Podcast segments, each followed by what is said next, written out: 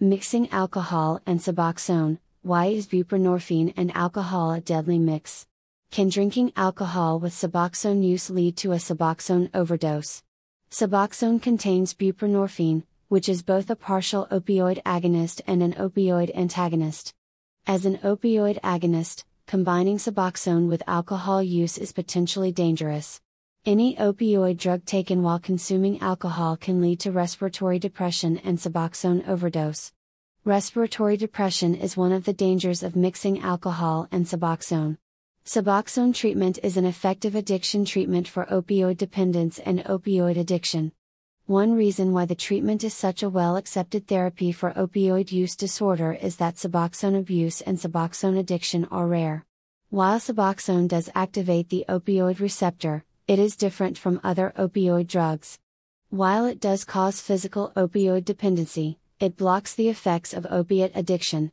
Medication assisted treatment with buprenorphine and naloxone, the ingredients in Suboxone, is quickly becoming the gold standard of care for substance abuse involving heroin, fentanyl, oxycodone, and other opioid drugs.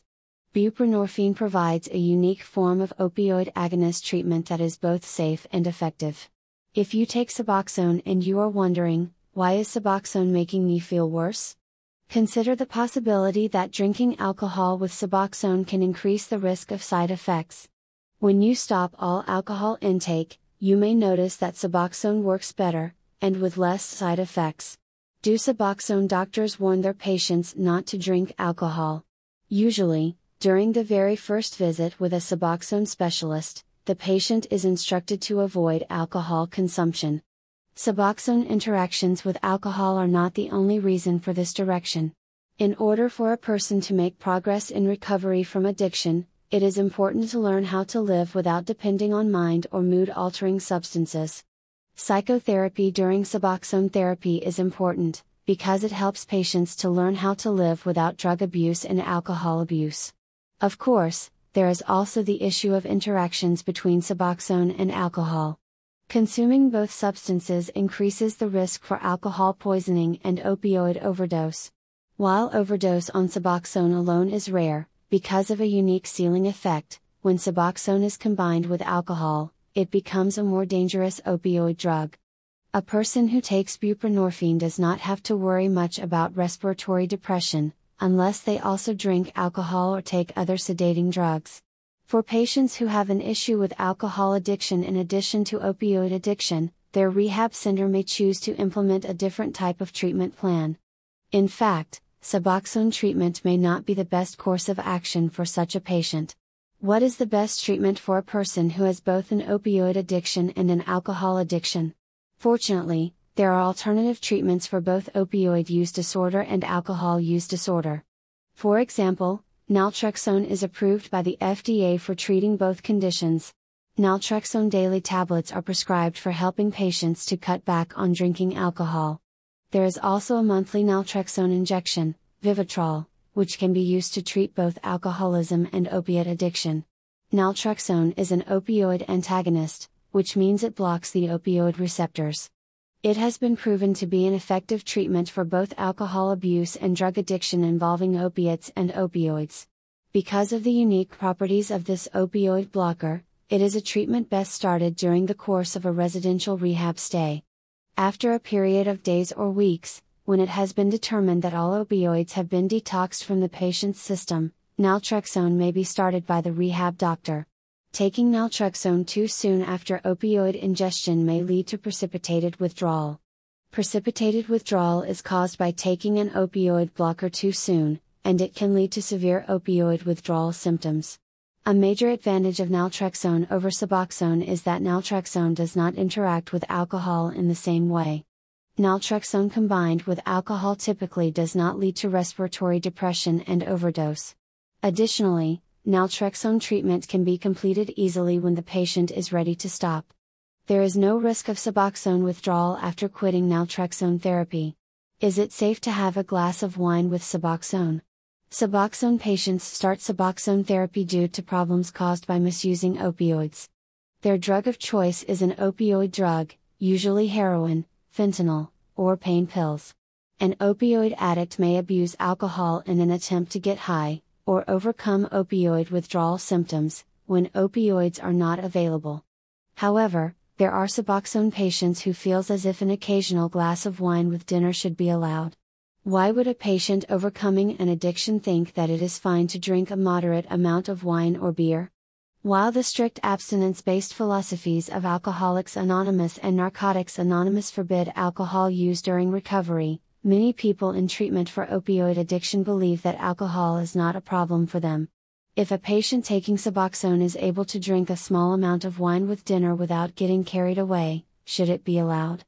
Is there a danger in drinking just a glass of wine while on Suboxone treatment? In fact, there are two issues to consider here. One is that alcohol can have long term dangers for anyone who drinks, even in moderation. There is no safe amount of alcohol for anyone.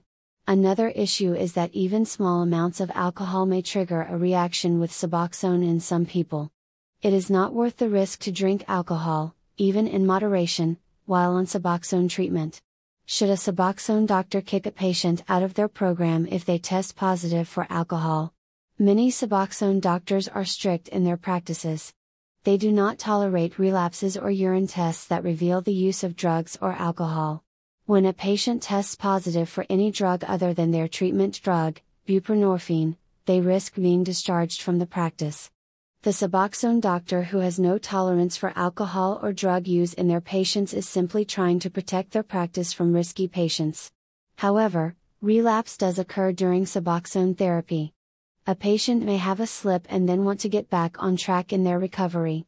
Or, a patient may reveal that they have had a small amount of alcohol, such as a glass of wine with dinner, because they did not think it would be a problem. Maybe they did not hear, when the Suboxone doctor instructed them not to drink, or they thought it did not apply to them. Should the doctor discharge the patient from the program for having a beer or glass of wine? The problem with kicking a patient out of the program is that they may quickly return to dangerous opioid use. The patient may become discouraged with Suboxone treatment and dealing with unforgiving doctors.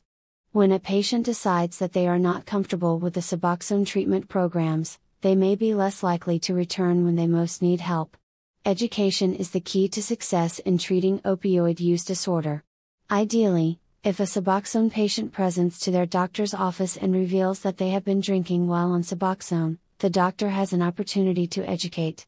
It is very possible that informing the patient of the risks of mixing Suboxone and alcohol will help them to make better decisions in the future. A patient who breaks the rules of their medication assisted treatment program may respond well to kind and thoughtful guidance from their doctor. Though there is a short term problem with noncompliance, they may become one of the best patients in the future, with respect to treatment compliance. While a Suboxone doctor does have the right to refuse treatment if they are not comfortable with a particular patient, they may also decide to work more closely with patients who are having difficulties. By discharging a patient for one offense early on in treatment, the doctor may miss out on working with someone who has incredible potential for change and improvement. Patients who seek help for opioid addiction deserve our respect. They are human beings with a medical condition, and they have had the courage to show up at a doctor's office, asking for help. The dangers of alcohol are now better understood than ever before. What may have seemed safe in the past is now known to be unsafe. Alcohol is a dangerous drug with many possible consequences. Alcohol mixed with Suboxone is dangerous. Doctors must educate their patients, but they should also consider practicing effective harm reduction, providing patients with the opportunity to continue treatment for opioid addiction, even if they are not always perfect in following the program.